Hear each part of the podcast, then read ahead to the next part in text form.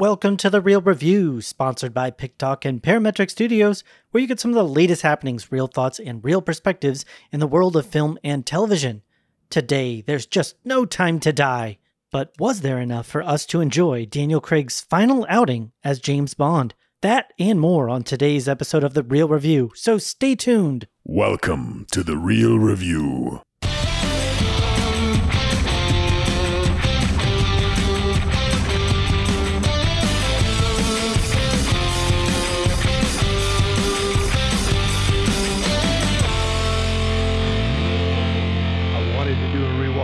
Never got around to it, and then my internet crap. So Oh, sorry. This is the only one I've seen in its entirety. Really? Like of just the Daniel Craig? Just the Craig, yeah. Okay. What's a, do you have like a top, I don't know, top three, top four Whatever one's Pierce Brosnan Bond? Pierce No, Brosnan. Okay. Yeah. the one where he surfs. I can't think of that. like- Everybody's just giving one star review. right? yeah. those are ultra Yeah. bad. what are some uh, top ones? Do you have my favorite all-time Bond? Yeah. Yeah. Uh, There's so many now. is License to Kill. Okay. My favorite Bond is Timothy Dalton, Okay. All right. but That's uh, not the that one. one. Yeah. That one in particular, I just thought had great story. Really did something different with the character. You know, falling out with whatever eight British agency and Mhm. just going rogue. Yeah. it was awesome. Yeah. But, uh, I think my favorite is Goldeneye, which is Mhm. probably a dumb one to say because it's probably that one of Bronson? the, yeah. The best uh, James Bond video game, too. Absolutely, yeah. It wasn't because of that, but it definitely was a great game. Uh, the reason for that one was just I think the memories that surround it. It's just that time in my life where it's like It's a good fair I was point. just starting to discover more and more of like cinema and everything. Not that it's like high caliber cinema or Mhm, anything mhm. like that. And you go back and watch now, and it's like it just feels very like '90s kind of vibe. Don't feel Uh, bad. Like nobody loves T- Timothy Dalton. I think he's the best James Bond. So I he was my first he was my first I believe James Bond that I saw and he was my first like I felt like he was the perfect James cuz there's all this talk about you know James Bond character needs to be this balance of like suave sophistication and like rage and and fighting and I felt like there's been like Sean Connery was more on like the he's just a gruff old man kind of but he's kind of got a you know a, a debonair look um and then you know Roger Moore to me was too like oh Roger Moore oh, oh. and I'm not gonna go through all of them but like Pierce Brosnan had a good kind of blend to me for some reason Hmm. he kind of hit all the notes um it's kind of like everybody's probably got their own pick on Spider-Man Right. like who's your favorite Spider-Man yeah, you know? I, yeah.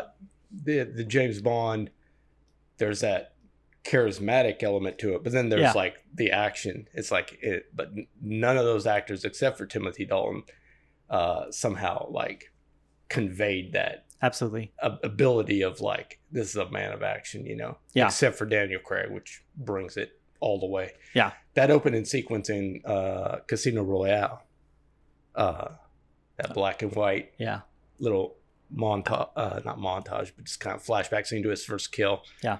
I was like, I'm in 100%. percent Mhm. That high contrast black and white. Oh, I loved it. I can already tell that I'm like woefully underprepared for this. All my James Bond knowledge comes from Bond, James Bond, Junior. yeah shaking not dead it's just like yeah I'm like the '90s kid that was like, "Oh, James Bond Jr. That's probably a cool cartoon." you. What you can do is you can try and throw James Bond clips out throughout the rest of the podcast. Just try and get the zingers Right. prepared. Just write out a list. How Yeah. like hearing how passionate Dave is about Casino Royale? I've never seen that one. Oh, okay. They're, they're all good. Like I said, ah. just I wouldn't say that, but I agree that They're probably all good in their own way. There's probably Yeah, not a bad you're one. gonna. I had a tough time with Quantum of Solace. I had a tough, Well, tough time with Quantum, and there's yeah, reasons for that. But the the last couple, like Skyfall and was Spectre the last one? yeah, So Spectre that- was the one just before this. Yeah, I, I like how they capture that essence of the like 60s vibe but in Mm-hmm. a modern age the villains were just those Yeah. ultra villain you know uh javier bardem was just incredible yeah. I the i like him for that same with same with the new one Yeah. i just thought oh god i'm gonna butcher his name ram uh, Rami Malik? Rami Malik. Yeah, I Just believe it's killed. Rami Malik. i mean just the, the the set designs everything in it just just Man, had that they give him his, they give feel. him his moment too in the movie Uh-huh. like that. I just I love you know there's three types of villains, but Yeah. I love the villain where they just like tell, they lay it all out for you, and you're like, I kind of see where he's coming from. You know, that's just my favorite type of villain. We'll have to talk about that because Yeah. that was probably one of my weaker parts of the movie. Oh, really? I felt like he did a tremendously good acting job. Like I'm not attacking his his ability in the role. It was really just the the the the mindset of the the villain Mhm. made very little sense to me. Mhm. At the at the beginning, it made sense, and then it got to a certain point. I was just kind of like, all right, well, we just need to have a villain, and Yeah. so you're because you've been so important to what's happened. He kind of was a character that almost seemed like if this was the real world, he would basically just like have done what he did in the very beginning, like the first half of the movie, and then he'd be done. Mhm. Like that would have made a lot more sense yeah, to me mission accomplished. without, Right. yeah, exactly, without spoiling things too much at this point. Um, I liked him in the role though. Mhm. I just kind of wish they'd given him a more because he took a turn from like this was just like a sort of a revenge tale type thing to like, which isn't really a spoiler, to like all of a sudden he's just an, a maniac, Mhm. and it was like, uh, so Mhm. yeah, But so that's my point. Was I like when it's a maniac, and then they say what their plan is or why they why they are that way, Yeah. and you kind of just have that moment where you're like, if I was like ten percent more evil, I would totally be on board with this guy. yeah, I, Right. yeah, I I get that. It's even in the commentary. It's in the trailer, so I don't think it's a spoiler. But uh, when he's like, "I just do what you do. I'm only more efficient." Yeah. you know, like Yeah. yeah, I, yeah, I agree, man. Yeah, he was a on the cusp of being relatable to me. Like Mhm. he wasn't as relatable as I've seen some villains get, but he was on the cusp there. And I think it was literally just because I didn't get why he was doing what he was doing. Right. It was a motivation thing, I guess. Um, but we can talk more about that when we get to spoiler talk. I will say, as far as like the Daniel Craig films, this is definitely one of the top. So for me, it was Casino Royale is the highest one, just because it it did so many good things and new things. It introduced Daniel Craig, and it's it's rewatchable. Like I can rewatch that one, and every single time I see it, yeah. Just like, Mad Mad Mikkelsen's crying out. Yeah. Ooh, oh, it's awesome. just great. He's and just then awesome in that. right under that is Skyfall to me. That one just I felt like if Casino Royale was like the rough edges of a new style of Bond, Skyfall to me was like the perfection of that. It was like the way of bringing all those elements together because the thing that we'd had with James Bond films prior to um, Casino Royale was everything got really just cheesy and silly and goofy. Everything was about the gadgets and you know the Mhm. names of the the girls he's gonna you know hook up with and and the ridiculousness of like the you know oh we're going to drill this laser through the moon and shoot it into Tucson and Mhm. yeah, the, to a mirror farm that's gonna you know That heat up the- technology the- exists. I. I okay. Know. I'm sure it does. Unfortunately, uh, it does exist, but it just got so ridiculous. I mean, we had literally James Bond doing surfing, like in one of the movies. You know, with I Well, I mean, Yeah. how many ways can you think of? We have to get his shirt off. just right. something like that. Yeah, oh, surfing. Great. yeah. Great excuse. but, but so it's like they kind of like run the run the role of being James Bond films, and they had just gotten so tongue in cheek and stupid to me. And so when we we relaunched with Daniel Craig, I was like, this is perfect. It's fitting. It's a new generation's Bond. Then they had some issues, uh, specifically with uh, Quantum of Solace.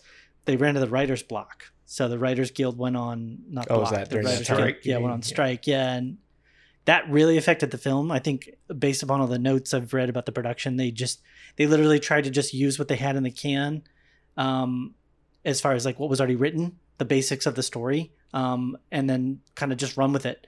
And it, you saw that in the movie. It was like, what? Why? Oh, wow, that just happened. And then it's jumping around. And then we had the high the high point of Skyfall. And then the last one was, I felt like Spectre wasn't bad. It just kind of didn't do anything new to the series. It didn't really introduce anything different.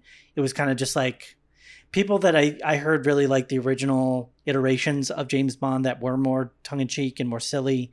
It was kind of like a return to form for them in a lot of ways. But I, I don't know what a lot of really strong James Bond fans feel about this one.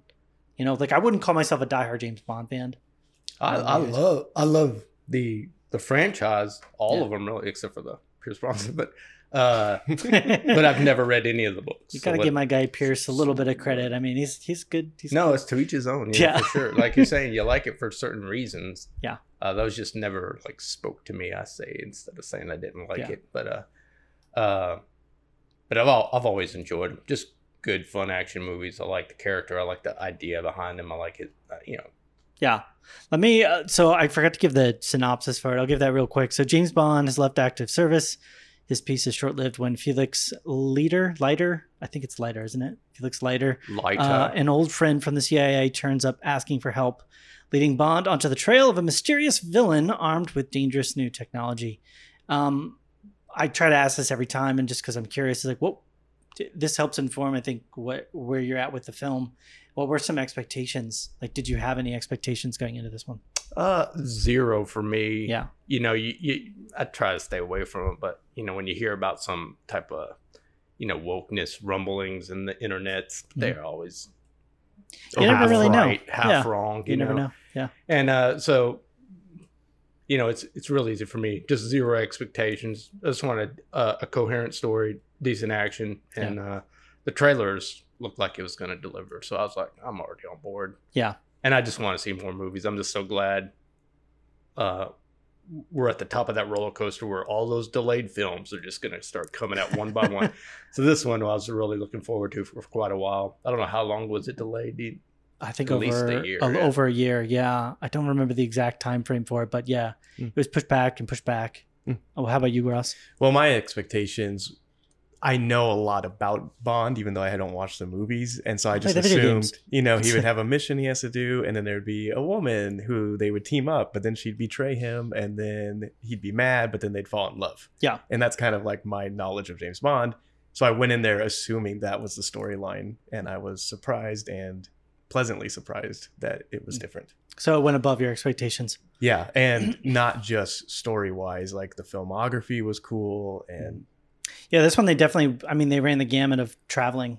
They went to a lot of different places, Yeah. um, which I thought all, of them all were, the hallmarks of a good Yeah. Bond film. Yeah. I did have to laugh because a lot of times I'll see a movie and in the bottom right they always put the location whenever Yeah. they shift, and Yeah. they didn't do this on this, and all of a sudden I was like, wait, I could actually use that this time. Like the one time they didn't do you, it. you needed it. Yeah. Where the heck are you, Bond? Yeah. So, so based on this, would you have interest in watching the other ones? It's a good yeah, I at least want to go back. Well, and that's my other part of my expectations. From what I understood about James Bond is you don't have to see all of them. And I still think that holds up.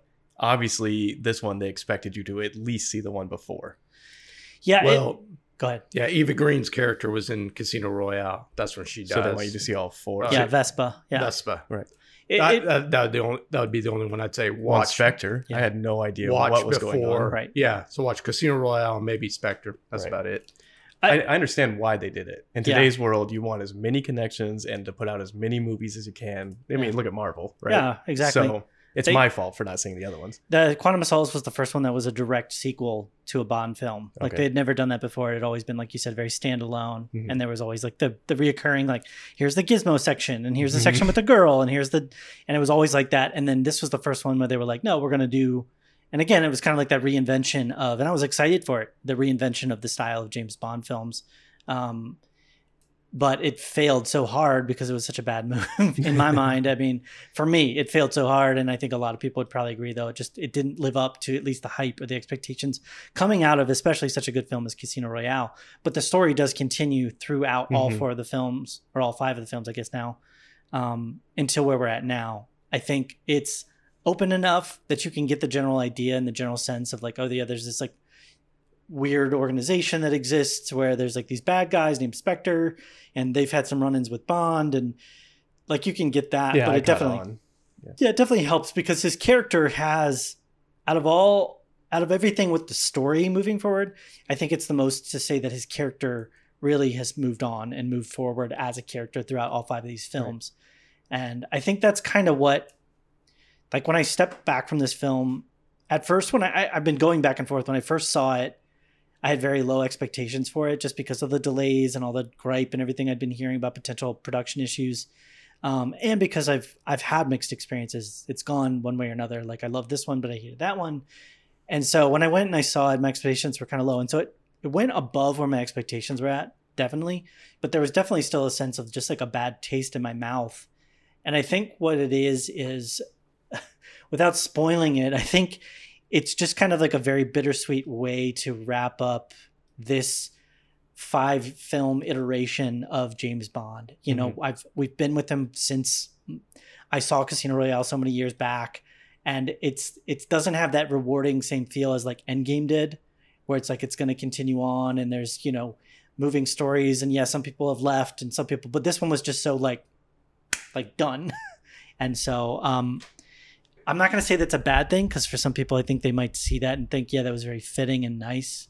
I mean, there's a lot of reasons for why I think they did what they did, and we can talk more about that in the spoiler talk. But it just kind of left me with an overall, just like, do I really need another kind of downer feel right now? Like, I, I could use a win. Like, give me a win, you know? Right. And James Bond, you haven't done that to me. yeah, and James Yeah. Bond's always been like a guaranteed win. Yeah, Right. it's just like you know he's not gonna.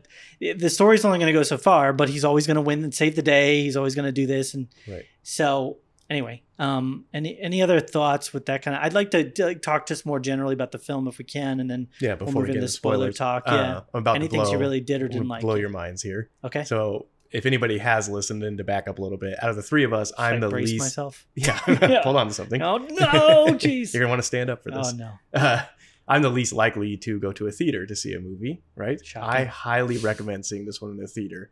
Um, there was Dolby Atmos in the one that I was in. Shook. I am shook. I know. It, it- the sound on it was phenomenal. Yeah. Yes, yeah, the audio mix on this was great. it was great. yeah, And it was nice to have a score again. And we've talked about scores before, but it's Yeah. the James Bond score. It's memorable. I mean, Yeah, I wish I I maybe I missed it. Was there a big because usually he has at least one scene where it's da na da na da na and he's going around killing everybody mm-hmm. and things are Mm-hmm. they blowing hit up. that and quite a few times. I heard the notes a few times, but I don't recall that specifically Well, I- I happening think in during an action scene. in the 360 shootout with the uh, with the car. Aston Aston Martin, You know, uh, maybe. Yeah, yeah, I think so, right? Aston- When he when was she's like, the- "Do something," because that's in the trailer. Do something, and he says, "Okay." Yeah, but Yeah. then, Da-da-da. I again, don't just I didn't I, di- I didn't remember hearing it. That's all. I'm not saying it's not in there. I don't think it was yeah something that stood out, but you may yeah I'd have to rewatch it to to look for it. Yeah. But it, Maybe I didn't expect it because usually they do that at a high point in the film, like where he's just like he's winning the day, he's overcoming all the odds that are against him, and that this is the climax. of That's usually where that happens, mm-hmm. and for them to put it there was kind of a. I mean, it's a it's a tough moment in general because of what's going on. Maybe I just didn't expect it, so I didn't hear it. especially toward the end, you know, there there's so many Yeah. almost emotional cues. the, the last scene. down da- da- da- Yeah. horrible. Yeah. Yeah. Come on, guys. They have. I mean, I will say, film scoring in some films has lost its art. It's In generic. some, yeah, it's become very generic, especially like we talked about with Marvel films. Even in like the more recent Jurassic Park, Jurassic World, um, they have that classic score from the first one, the very first Jurassic Park, which they misuse all the time now because it's repurposed and it's it was used originally for to create a certain tone at a certain scene like when they first see the dinosaurs and you're just like wow the mm-hmm. the amazingness of that. And it's the big swelling orchestra. And now it's like here's a park and it's a big swelling orchestra. And it's mm-hmm. like they're just doing it to connect you with I read all about this, and it's because what they do now is they'll start editing the film before the score's been done, obviously. Yeah. Um, but before they've even hired people, and they'll just insert scores that they like from other movies, and they'll edit times, around yeah. that Well, score. they, yeah, they've always used temps like that. Yeah, but now Yeah. so they'll say, "Well, I just pretty much want this, so just remake this in a way we can legally use it." Right. Right. And I, I've ta- I've dealt with that, like in making my own projects and with other projects. You get the the directors and the producers they get comfortable with the track instead of allowing a person that's designed like their mind around. Let me create a custom track to fit the emotions of this, the ebb and the flow of the scene. They just go, well, I'm used to this. It works well enough. Instead of blowing our budget on, you know, full orchestras Zimmer. and Hans Zimmer, yeah, Yeah. let's just stick with those tracks. It doesn't happen with every movie, but mm-hmm. I, But I do know he- that happens a lot. I think going beyond that traditional sound. Like I've been enjoying his stuff more and more, especially the new Dune. You can listen to the soundtrack. Yeah. Is he the? He's on It's out. Dune now too. Yeah. Sweet. Uh, That's cool. Yeah. Yeah. But he did Blade Runner, and I thought, oh my god, Oh, he, he's great. Yeah. He took it up a notch on Blade uh, Runner Mhm. twenty forty. He's that meme where they're like, "Now Hans, we just need something basic," and Yeah. it's just him on a piano and it's on fire. You know? Why'd you go so hard? It's a go so commercial. yeah. But you're saying you, you thinking it. You thinking scores are going down, but I, I actually think there's a new breed Hopefully. with Trent Reznor, Yeah, kind of leading pull. Yeah. with different soundscapes. Yeah. There's not just a traditional orchestra uh, going in new directions. But if you listen, I think Dra- uh, the girl with the dragon tattoo is his best score ever. Yeah. But that score is just haunting, beautiful, fits the images perfectly. Yeah. He, uh, but I love that new direction. Like I'm saying, like what Hans Zimmer's doing now digitally. And Yeah. especially I'm hearing it in Dune. It's, it's just, it's yeah, different. more excited to see it's that. it's different. It's a different soundscape that he's working with. It's not traditional instruments, but at the same time, I've seen like podcasts that break down like John Williams' score on Star Wars, and Yeah. You know how he brought in those operatic themes of like having a theme for a character and bringing the you know Yeah. he revolutionized scoring in the 70s and 80s i think and Yeah. then so now I, i'm hoping there's another renaissance of that you know I would love that. I mean, we've moved away from in a lot of I think films creating music that doesn't just sit in the film and just kind of reside because you need an underlining music track. We've moved away from we've moved to that in my opinion and more towards we should move back towards having film scores that are like memorable. Like there's been very few films that I'll go back and I'll be like, "Oh, I wonder, really want to listen to the soundtrack for that." Mhm. maybe if it's like a musical or something like Mhm. that I, I would like to listen to the soundtrack but i mean there's there's some standouts for sure lord of the rings tron um Back to the Future. Well i'm talking about modern Oh, modern. more sorry. modern ones and stuff like that like the tron restart with everything i mean even a lot of the interstellar and stuff like that i mean a lot of those tracks and stuff i'd like to listen back to but there just isn't a time nobody's gonna be like oh i really need to get the new marvel whatever film Yeah, right, soundtrack yeah. you know So, um, um, anyway. just to wrap up the sound part, beyond the score, the mix of the audio I thought was just phenomenal. Like they Yeah. used the space well. They actually used surround sound. Uh, I feel like I'm gonna rip on Marvel movies for a minute, but I feel like it's a lot of churn and burn. Like Mhm. get it out, put the dialogue in the center, have an explosion behind you, go. And Yeah. this, like, Yeah. I just I loved it. Like there's specifically a, a scene with a bell ringing. Mhm. And it's like, you know, I was in that Dolby Atmos theater and it was moving, you know, in the right places. It Yeah. was just awesome. It did. It hit all the bells for you. It did, literally. At least one. Oh, I'm sorry. I, I have cheesy jokes at times, so you can You just call that me on them. Yeah. Well, I think that's a good way to leave it. Um. So overall, let's see. I want to move kind of more into the spoiler talk now, if that's okay with you guys. Unless there's anything else you want to say. yeah no I, No. well, I mean, I mentioned the filmography, but uh, there was a lot of transitions and cuts that were cool. The Yeah. way the stylized of it and the color. And Yeah, it was well edited. I mean, that was one of the biggest issues I thought with Quantum of Solace. If you go back and watch that one, the editing on that is just so fast, and a lot of people called them on it. A lot of it might have been just because they didn't have the content. I don't know what happened with all of that, but um, this one, that that was one of the only things that was a real detractor for me was the, the pacing and the speed of the film. Mhm. I think if you're older, more mature type viewer of movies, especially if you know you've been around the block with lots of different types of films, maybe you'll appreciate the length of this one. Um, it it never felt like what they were showing on screen was unnecessary, so it would be hard for me to go in and be like, yeah, cut that, cut that, cut that. But it just felt very long. Yeah, I can agree with that. I was Yeah. twiddling it my was, thumbs a few was times. two and a half hours Yeah, it, It just was- got to a certain point. I think when we're like halfway through the movie and we literally just introduced the villain, Mhm. and I was like, we're just now. Like, Well, yeah, you've had little inklings and seen a little thing bit. it could have very easily been two movies i mean just oh yeah. uh do you got the names of these people like oh, uh, Rami Malik. You have Daniel Craig, what was the uh, love interest what was her name Léa Sad- Seydoux. Madeleine. madeleine in the movie oh, in the movie, yeah, Madeleine. yeah madeleine Yeah, her uh, her betrayal in that little first act, I guess. I mean, Yeah. that could have been an entire film. Yeah. Like they could have really just, spoilers. to me, Yeah. it's We not really a betrayal. spoilers. No, we're not in spoilers yet. Yeah, we're just. I'm just Oh. doing a general summary of our overall thoughts. Film. Sorry if I it's didn't It's all in the trailers. I'm Yeah. not spoiling. It's not really a betrayal. Go ahead, anyway. go ahead. Yeah, go ahead. Should we grade it before? Well, Just yeah, I was just I wanted to talk a little bit, just really any goods and bads overalls. My overall bad was that I felt like it was too long. Um, I felt like as well with the main villain, he did a great job as an actor, uh, as a role in the film. It felt a little bit like we kind of just need a vehicle here for some things to take place, so I can put the focus. We can put the focus more on James Bond. We can get more into that. Um, positives were and I think the other negative was maybe just me. Some of the directing with some of the action sequences, um, it it felt a little like I don't know if I want to say on the nose, but it just felt a little like at times. Okay, like especially there's a big fight scene close to the end of the film during the climax where he's kind of I will say going up like a Stairwell. stairwell, and um, I felt like it, it had all the building blocks of a really cool action scene, but for some reason it just felt very like eh. Mhm. I don't even know what it is. it was almost like they were like, "All right, Daniel, this is your last action scene." He's like, "All right, let me shoot some guys." Like that was like almost what Mhm. what it felt like. There's a couple Um, CGI parts in some of the faster paced scenes too that I just Yeah. was like, how did how did this get past? yeah, yeah. I mean, if I'm sitting there noticing it, somebody Right. else had Sometimes it's like that. You're like, "How am I the one that's calling them on this?" Right. Um, Yeah. I think that was mostly it. The story was very.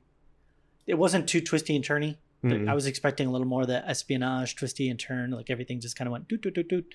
Um, that still it was suspenseful and it was interesting. I will say too, So- as a as a newbie to the newer franchise version of James Bond, Yeah. I was grasping onto what I could for the first half hour. Yeah. And, but then eventually I was like, okay, I kind of I understand what's happening with Yeah. everybody. But Yeah.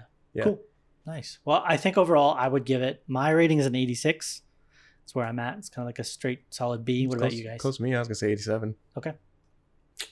Do 94. 94. All right. Yeah. Cool. Well, with that, then I guess we can go ahead and get into spoiler talk. So, uh, officially, uh, if you don't want anything spoiled, you're listening to the podcast, go ahead and switch it off. We'll give you a few seconds there. We'll just turn it way down and mute Or it, just- but let it run. That would be fine. Yeah, Yeah. you can just let it run. And but uh, we're gonna hop into it. So if you don't want anything spoiled, go ahead and turn off five, four, three, two, one, and Spoilers. James Everybody Bond, dies. man. It's the end of an era. Officially, Daniel Craig has. I mean, yeah. yeah. so what the biggest point I wanted to make, which I can't before spoilers, is the reason I like this movie is because there was actually stakes involved. And we were talking earlier about James Bond. I like you're, meats. you're a guaranteed. I'm not a vegetarian. I like steaks. So Yeah, right. sorry, again with the bad Uh, jokes.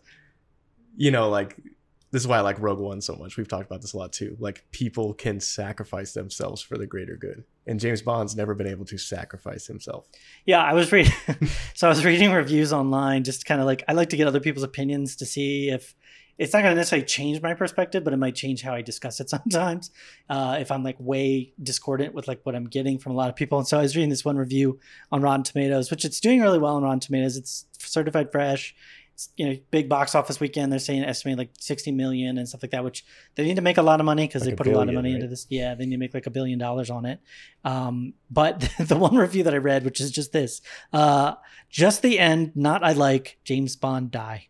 I was like, there you go. I use lot words when you you, do? do trick. Yeah, I was like, James Bond die. I'm such a good way of putting the. And then I was like, it's just it's funny because it draws a parallel to the.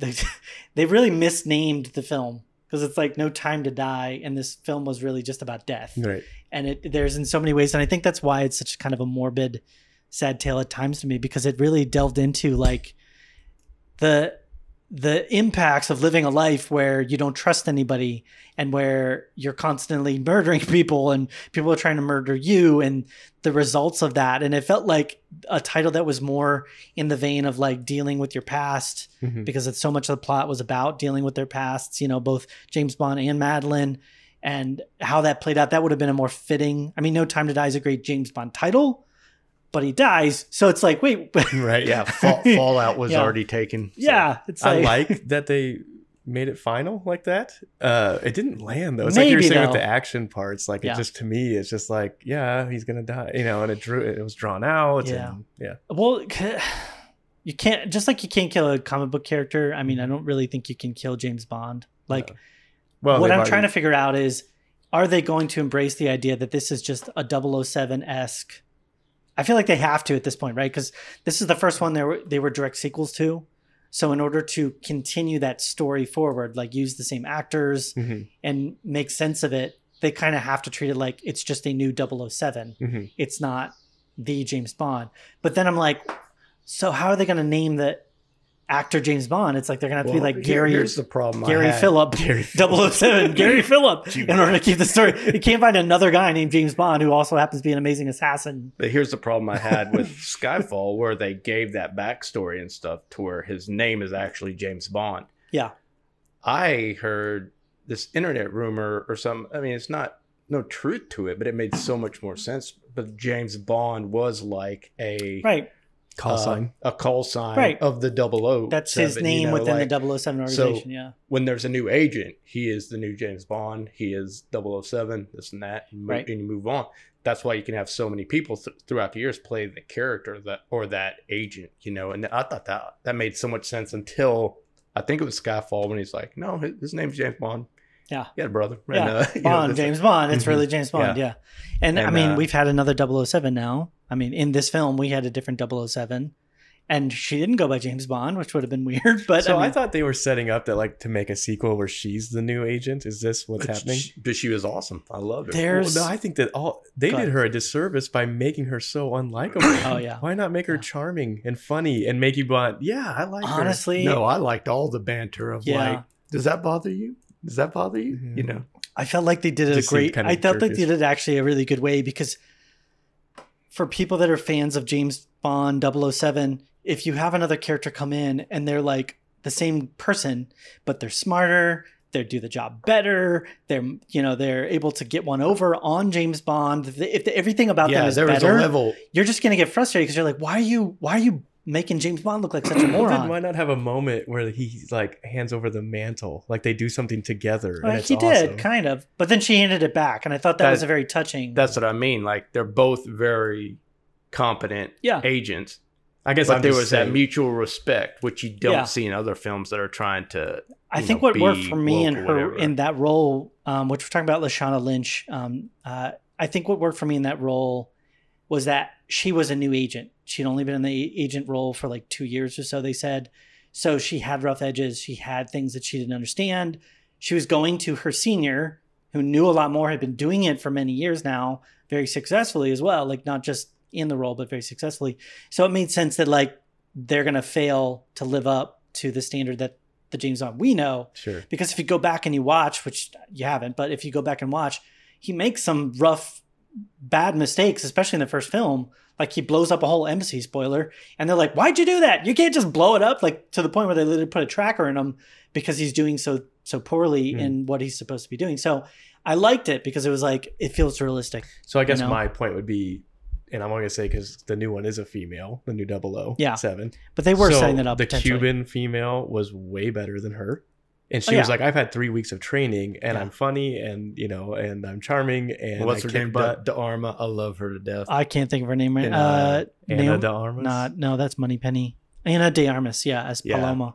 she was in Blade Runner. Yep. love her. But yeah, she's like But a she great character. awesome. You get to know really quick, and to the point where she's like, "This is where my stop is," and he's like, "Well, I hope I see you again." I felt myself being like, "Keep bring her along." Yeah, Yeah, I was right? shocked that she was just out of the film. I was It like, was Wait, shocking. What? Right. yeah. So that's my point. Yeah. Like, why have a new 007 where I'm just like, "Who is this person, and why are they a jerk?" I'm right? wondering in part because sad to say, but usually like he sleeps with them, Mhm. right? And then usually they turn out to be either somebody that gets killed, and then it's like this Or big like shocking thing that they died, and it makes you hate the bad person even more, or they double cross him and then they die Mm-hmm. Right. later on in some like you know fall off a cliff way. And so it was like almost like they were trying to have their cake and eat it too. Mhm. But then I was almost like, uh, am I expecting too much? Like, was I expecting this character to turn into that kind of long-standing role that we've seen in the film? Um, I I thought she was good. I thought she did. Go ahead. I was just gonna say, like, if they came out in a year and said, "Hey, here's this new," what's her name was Nomi, I guess is that the agent's name? yeah. Um, if they said she's gonna be no, the new the Bond, agent Paloma. Nomi is the 007. Yes. Yeah, that's what I mean. Sorry, so yeah. if they came out and said, "Here's a new Bond film," she's the 007, I based on the performance that they gave to her, it's not the actress's. yeah, I wouldn't want to see it. I wouldn't care. Yeah. because I didn't attach to her at all. I just, w- I would hope they would put a complete unknown, whether it's a guy or a girl. I, I yeah, that doesn't matter to me. Yeah, I think I would hope it'd be a complete unknown because I think she's been substantiated as. I mean, you might as well make Moneypenny in, in a certain Yeah. sense. It's like just more likable yeah. Uh, to me. Yeah. I don't know. We can we can talk more about who we want to be the next Bond if you Mhm. guys want. I didn't really. I don't really feel like I have No, any that's cards what I the mean. race, Like, it doesn't bother me that the there's a girl, black, white, Hispanic, Yeah, not Asian. at all. It can go to anybody. Just a competent agent needs to fill that 007. Yeah, I think it uh, can go to anybody. I think. Would I want to see a female James Bond 007 standalone film? But what it I don't know. but what it what it did a good job of is again, unlike Last Jedi, it doesn't diminish James Bond Right. to elevate another Yes, character. I agree. you With, know? okay, Yeah. I agree with that. That's a yeah. good point. Uh, the- but- That's the way you Yeah. to me that's the way you pass the mantle, you know. I yeah. There's just something about I don't know. But we she's could talk more. It's like when That's you watch those me. movies where it's like But the overall it's like when you watch those movies that are like it's like a, a I'm not trying to be sexist here. Hopefully this doesn't come across that way. Um, but you see like this, like, you know, thin, probably like 105 pound woman who's like, you know, somehow gotten trained in fighting. And she's taken out these like full size bodyguards that are like, you know, twice her size and like have twice her bulk, you know, and she's running up and punching them and they're flying like into walls. And, and it's like, eh, it's, I mean, it's hard enough to believe that a guy like James Bond could make it through all of these things Get shot and get times. shot Yeah. and yeah. and, and not die right? It's hard enough to believe that. But then you add just the i mean he was pretty bulky i mean if you look at his body i mean he he was fit dude Mm-hmm. um you could tell that he was like in very good shape for this role like it would make it would be the same thing as seeing like imagine like me or some skinny dude Mhm. you know unfit guy being like i'm the new james bond it's like it's just a mental Michael Cera. yeah like imagine michael Pierce Cera. so I don't know. I, I don't know. I'm I'm not against it. It depends. It really depends upon who the person would be. I don't have any. I don't have any horse in the race because I'm not going to decide. None of us are going to decide. I just part of me is also like, could they find a female for that role that I feel like kind of fits within the character and makes sense Yeah, for just that make is? them likable. That's all. That's kind of Well, what that- sprung this what- whole thing. She just What's wasn't even likable. funnier is like again, quit trying to, you know, uh, what's the word like, uh, you know, convert characters we already have. And did you see the trailer for the 355? Mm-mm. Uh, Mm-mm. it's like this secret agent um, movie Yeah. with a bunch of female agents. And Yeah. I'm like, yeah, looks good. The action looked good. Yeah. Looked great. Yeah. I was like, yeah, why do you need to change James Bond? Just make something of your own. And that looked exactly it looked Yeah. good. Had a Yeah. great cast. Uh, I'm I wanted to blanking on all of them. Go but- back to when you were saying, you know, it's unbelievable that a woman could over, not a woman, but like a small petite one could overpower that many men. There's a point in this movie with the Cuban girl, I said her name, but Paloma. Yeah. Um, where she runs out of ammo and clocks that guy in the head with the back of the gun. Yeah. and like knocks them all to the ground, but she gets knocked down and then Yeah. grabs that gun and while she's on the ground, and I'm like, that is phenomenal. That was phenomenal. Yeah. If you watch her fight choreography in particular, I was I was checking that out. They did a great job of showing that it wasn't through her brute strength. right. Like there's moments Daniel Craig just manhandles a person, Yes. especially in the first film. But like, and you get that with her. She was like she'll knock somebody over slightly or off, you know, put their footing off just enough so she can get a weapon or get a gun or get something that she can use to actually do the damage that she needs to do. And I felt like that was very fitting. So it seemed like an odd choice to me to give all that to her and not the supposed replacement for 007. Like, Yeah. why not make them be that person? Yeah, she, I mean, she didn't really have any fight scenes. Mm-mm. She kind of just shot a bunch. Tried to escape with the scientist, Yeah. failed. Yeah, Yeah. which Yeah, and even the- in the end, it's like, go Yeah. take go her to save safety. my- I'll do Yeah. this hard stuff. yeah, we'll see. I mean, I really feel like they can't. I, I don't know what they're gonna have to do unless they somehow create a system where the name James Bond actually is just transferred with the rank the 007. Yeah, I think Um, the 007. They're going to have to start the story over. James Bond. Yeah, which is which is kind of why I think, like I said, I left it so bittersweetly. The more I thought about it, the more I processed it, is because it's like he's not coming back. He's he's pretty much said that he's not yeah, coming back, and I almost he's dead. yeah, yeah. I almost feel like he literally said to them, like, because there was all this talk about him not wanting to do any more James Bonds. It almost felt like he said to him, like, look, I'll come back for one more film, but you're gonna blow me up. Like- There's gonna be no question. Yeah, like, I am not gonna be in anymore. I'm Yeah. never gonna do. Wait, how many zeros? Okay, I, I'm, exactly. I'm Yeah. Mhm. But it's like they literally had to give this like a final, final. Like I mean, the only more That's- final way without making him disrespectful would have been like to literally just shoot him in the head Mhm. or chop him up or something that's like that. that's what I think I enjoyed the most out of this one was it really changed the character. You know, we are spoilers. Giving him a daughter Yeah, blew my mind. Like it, that really hit. it did. And even when she said, "He's not yours. He's not yours," and he's like, "Those blue eyes." Like, Yeah. I want to take credit for this joke, but I went to see it with my wife, and she leans over to me when, when so the Madeleine's like, "Oh, it's not that's not your kid." And she goes, "But I want to show you something in the basement." And my wife just leans over and she goes, "This one's your kid." Yeah. it was like a Yeah. monstrosity, like that's, chained that's up. actually what I said. Oh. that's what I didn't expect that. I said that to Melanie though. Like she was walking down the stairs and she's like, "That one, that's your kid." Yeah, I was like- that your was what he was going to say. Yeah. We only feed him but twice. I, a day. I thought she was adorable. That's oh, the, yeah, the kid was great. Yeah, wasn't it I mean, she? like- I thought it was a girl. Yeah. Yeah. He. You said he. No, she's She. Oh, I thought you said he. I I'm said the kid. The we kid, don't yeah. do pronouns.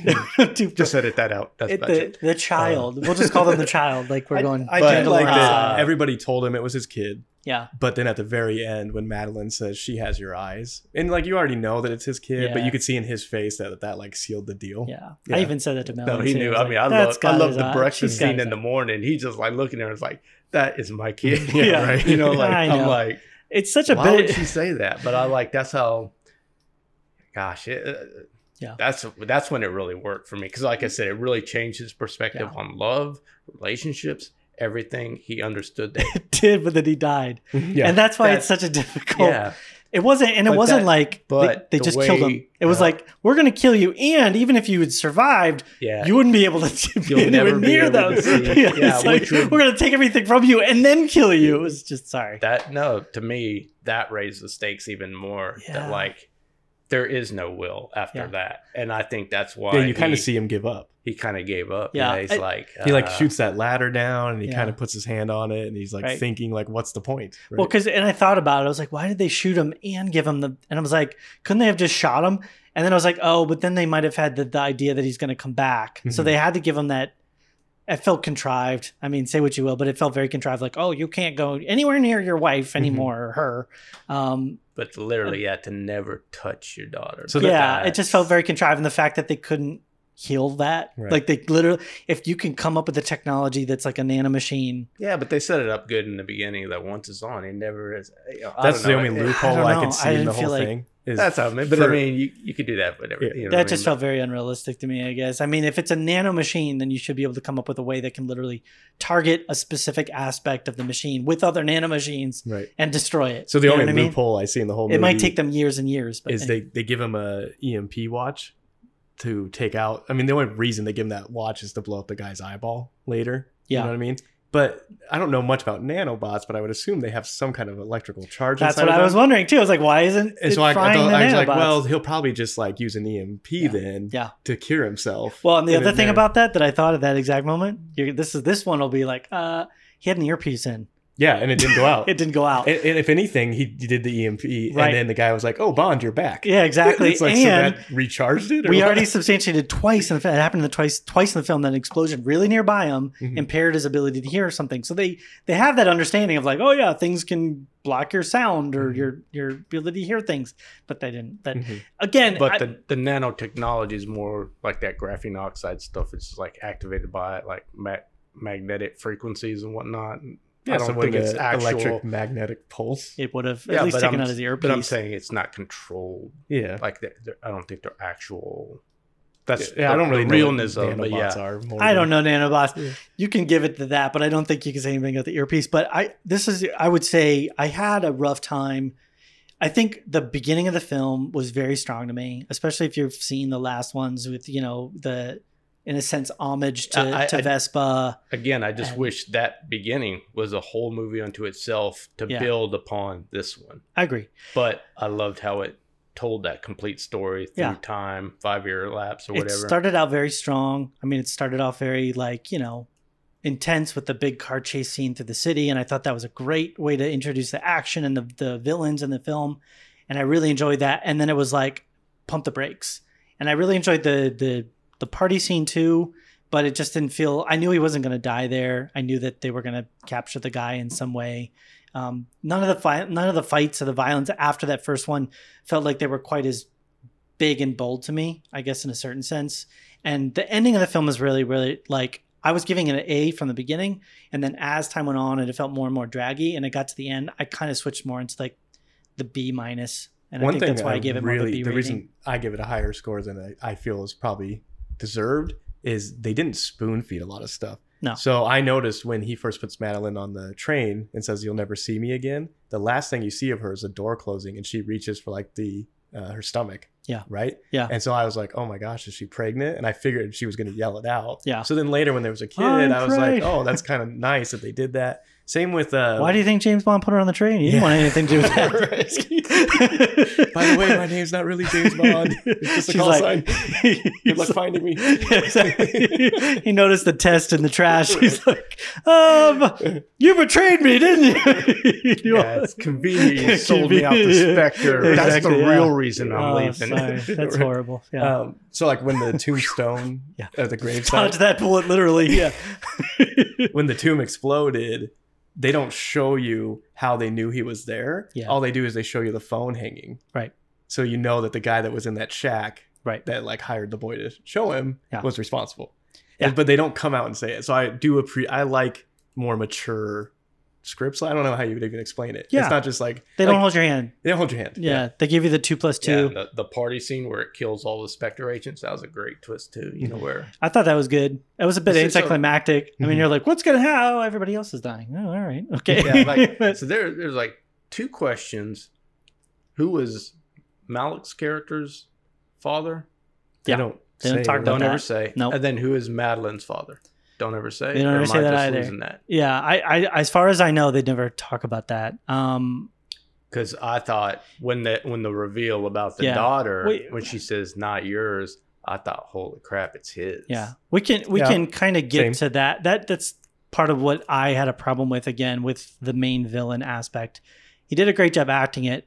One thing didn't lead to another in my mind, which is if your parents, you have a good childhood for the most part, you're wealthy, you're not mentally weird, um, and a hired assassin from an evil organization comes and kills your family. How does that eventually translate into you wanting to just kill like hundreds of innocent people? Mhm. But wasn't It doesn't make a lot of sense to But me. wasn't his dad like some? He was something. I don't know Wasn't he exactly what he- with that type of technology. or something like that. I mean, they, they hinted at that he was obviously big into plants, um, and he had a whole island. So you would think that maybe he had some involvement, and maybe there was like a missing scene or something like that that they didn't put in the film. But they didn't give too much information. Yeah, I think that's what happened to. but it looked like he had uh, a very Ana de Armas well-adjusted. I mean, from the photos that they showed of him in his childhood, everything looked normal. Um, so So didn't it like just- No, that's you know if- he blames the whole thing on parents, right? And how like his Yeah. whole family is killed, which could really hurt a child. And then he's like, by the way, I'm going to capture your child and kill you right. So I'm like, and well, raise her as. I wouldn't mean, I don't know you- what he's going to do, but it, it just it all felt very manipulated in his role. Like he's going to kill the young girl, but because she doesn't die initially, somehow he decides to just leave her alive. But then he doesn't take her; he just yeah, leaves doesn't her. raise her. Doesn't Yeah, he doesn't do raise her. He doesn't do anything with her. He just leaves her there because eventually he will come back for her, and that just happens to be James Bond's girlfriend yeah, or ex, I guess you should say. So. It, that's where it all just again kind of fell into this Yeah, like there- we there- need there things to work out a certain way. Yeah, that, that mean yeah, there should have been more with their history together, or how she Yeah. got away eventually, or something. And there should have been more to that. Like that, he took her captive for many years, and then eventually let her go. But she had to do certain things for him in order. And I thought that was what the because the the secret that she was hiding from James Bond. I mean, really, honestly, wasn't. Maybe it's like something I'm shy about because it's like you know it's embarrassing that my mom was a drunkard and my dad got killed and all this other stuff, and I almost got killed. But that's not like. Yeah, I was betrayed by this yeah, we this really didn't woman that I was in love with, and you know, Yeah, I, I caused her to die, sort of, and Right. yeah, She, she, am I am I right? She just became a psychiatrist. Is that right? Yeah, yeah. She basically was living a pretty standard Yeah. life, I guess. Well, I mean, in relationships, that'd be pretty hard to, Yeah. Uh, admit to. But that's what I mean. That's what I love that beginning because they were I- both I- trying yeah. to come to terms with their Pass. damage. Yeah, Yeah. their yeah, I was okay with that. I think it just it would all- it all came together too conveniently. Just Also- like how this all connects, like Yeah. this beautiful web of like villains that just happens to be important for this film. I knew Malek's character was going to be the one with the mask, like as soon as they show him in her Mhm. office or whatever. Mhm. But then what I didn't get was the age difference because in the beginning it's Yeah. clearly an adult. I mean, it's not a teenager. Tra- you know what I mean? I mean, in my mind, it he jumped like twenty years. We didn't really see his face too well in the in the beginning. but then when you see him as adults, he they look like they're the same age. yeah, I mean, you can't do much too much well, about that. five years for the adult. Well, there was a five year jump from when James Bond and her split up. that's But what I then mean. prior to that, the flashback scene at the very beginning of the film, that must have been at least 15, 20 years. And he looks like a, a I mean, man way more than that. point. Yeah, I mean, she'd have to be, to be realistic about it, she'd have to be like in her mid to late 20s, maybe early 30s. So that would have had to been a jump. I think So he would have she been was, like 45. she was probably like 10. So maybe like 20. Yeah, he would have been about 45 probably to be realistic about it. No, when she when she when he killed her Her mom, mom. her mom Yeah. he could have been 20, Yeah. Still, it's but that's 15 years 45 because it would have been at least 35. because she had to have been at least like 10 years old when she was Right. I just say like I don't know. visually and physically it didn't. we're probably getting me. way into the weeds on this and it's- Also, they never explain. I'm assuming it's because of the plants, but like he gets shot and then his face turns black and veiny well they explain that because it's he used a chemical from a plant. from I think something the guy that killed his family and I felt like oh, they did that actually could have been used as a better explanation for why he was a psycho. Mhm. If they had given it some sort of James Bondy, it would have been very James Bond like, but they could have given it a James Bondy Bondian like twist and said like the chemical that he used not only burnt his face but part of his brain. but part of his brain and it's got holes in his brain Right. and it's causing him to be psycho. Like that would have made a lot more sense to me. But they tried to do this like have your cake and eat it too, where it's like they give you a relatable reason for why he would want to do all this stuff because they killed his family. But then they're like, and I'm also just gonna keep going and killing a bunch more people because murder's good now. I Mhm. guess No, it's efficient. it's efficient. Yeah, it, Just kidding. so it, I don't know. I, I had a hard time relating to it, and it really just ended up feeling like they wanted to have him take a certain place in the role of the film to get James Bond blown up. Mhm. It's kind of how it felt. But I also didn't get the maybe they explained it. You guys might get this the acid water stuff. Nope. I, I did not understand what that where the acid water came from. And from. then like the thing, oh, the silo opens and the water pours down, and so I'm thinking, oh, that's where that's how they get it down there. But then James Bond falls in it and it doesn't burn him up. So Yeah. I'm like, oh, so that's so just that's just water. regular water, yeah. and it refills when you close give it. The missile silo. I was like, that's very convenient. Why not give it They have missile silos that the water is coordinated based upon if it's opened or closed. Like, why wouldn't they just like? Why why would they ever need those missile silos? They should have just like completely dammed them up, like covered them over with like wood or something like I don't know, Mhm. some sort of. Well, they were going to fire missiles from them. They didn't have it. No, the, right underneath was I thought the the plants. Because when he opens it, he's looking through the glass, and you see that they're opening, Mhm. and the plants in the water are underneath all that. And it's not water; it's like some sort of acidic acid or salicylic acid or something. Yeah, well, that's it- the chemical that they're Right, but what was yeah, what was that from and for and why? They don't. I mean, it just felt very stuff that they're going to infect the world with. I thought they were going to affect the world with the virus, The nanobots. the, nanobots. nanobots. I thought that because Yeah, that's because they went through all the databases and they talked Oh, about how maybe they got. Dave's saying like that that stuff is it's inside in the there. nano- Yeah, that's the- what they're the cultivating. nanobots. Yeah, and that's what kills them. So when they find a DNA match, they just release that acid. I thought they were going to That actually, I mean, that actually makes sense. They don't explain it. Why would they ties- develop that in the same thing though? Why would they put the nanobots in there? They would have like their own separate little area where they would put the poison in there and then have the. I don't know. I don't think that makes a lot of sense to me. Still, I'm probably getting the No, weeds in that as well. It seems like that the place they blew up was manufacturing it. Right. This was storing it. the The water seemed like it was storing something. That was all the. Well, they had those like red rods, right, Mhm. that were in whatever that acid was. It was. like lights, and I thought that was an electrical hazard. but they were like pushing something in the water, Mhm. right? They were like cultivating something in the water, and I was like, "What are you know. cultivating?" Because if it's acid, you make acid in like a chemistry lab. Like you don't make Yeah, acid in like Breaking Bad taught us, you know, plastic tubs don't eat through the thing. You know? I just it just didn't make a lot of sense. It went completely whatever, you know. unexplained. I agree. I just I assume The guy fell I in there and assumed he's it like, we're gonna do this and po- and kill everybody with nanobots, but we also have this. right, acid and We just haven't we. gotten this far yet. it kind of yeah, felt maybe almost it's like just like one of his many horticultural Right. experiments. it felt like know, that, uh, and it felt like they were trying to do their oh well here's you know james bond's famous for like oh we're going to lower you this this mechanism this slowly moving mechanism that dips you into this vat of acid like that's what it felt like we have to have our like mm. our james bond type thing so we're going to fill this with acid but not give you any explanation for Right. why it's there or how it's there So Um, I normally like uh, off-color jokes, right? The Yeah. things you don't expect. One thing I didn't like in this movie is when they first showed the scientists in the lab and they're like, "Hey, where did that SARS container go?" or whatever, and then the oh, guys that tweet- was and it's, and it's just like that is Oh such bad timing. You're joking Yeah. about a weaponized virus. yeah that was Yeah. rough. Yeah, and you know, like And then you he's know like, that "I'm like going to half the give you this country right small-" now Yeah, he's feels like, a certain way, and yeah, yeah, that was pretty rough. I, I agree with that. about it's like, labs, especially and, imagine if you're uh, somebody who- bioweapons, non-security. yeah, imagine if unfortunately somebody in your family had passed from Right. coronavirus, and, and it does right now. nothing to push those people die, Yeah, right? yeah, So it does nothing to like help the story. I just feel like they, I know they did reshoots and re-edits, so Yeah. like it's ten seconds. You should have just taken that out. yeah. and then it just makes It was that- unnecessary. That the scientist uh, guy even more pathetic. You know, Mm-hmm. like yeah, it's like, oh no, I can't even eat it. you know? it was just unnecessary for like- the scene. I didn't feel like it added anything because those people died if so it quickly came out after. Five, three years ago, it's fine. Yeah. If it comes out three years from now, it's Yeah. probably fine. It's just right now, it's like that is Yeah. that's a bad joke. that whole thing i mean that i would i don't know if i was those bad guys i wouldn't have shot everybody too like Mhm. he walks in and just they immediately start killing everybody why would you if you're a scientist help them Right. you know they're gonna they're probably just gonna kill you anyways Well, you kill everybody else You stay alive, right? you don't know if you i don't i would not assume if they've come in and they've randomly just killed off a bunch of people that have nothing to do with their plan i Yeah, have like, no yeah, expectation that if i give you what i want mhm. you're gonna let me live yeah. So what, it's like, what are you getting? no i'd rather not kill the world just kill me At least they could have tied it into the soup joke. Yeah, Here's some bat. I mean tomato Yeah, soup. there you go. That's funny. Yeah. bad, man. That's just so bad. No, I'm just kidding.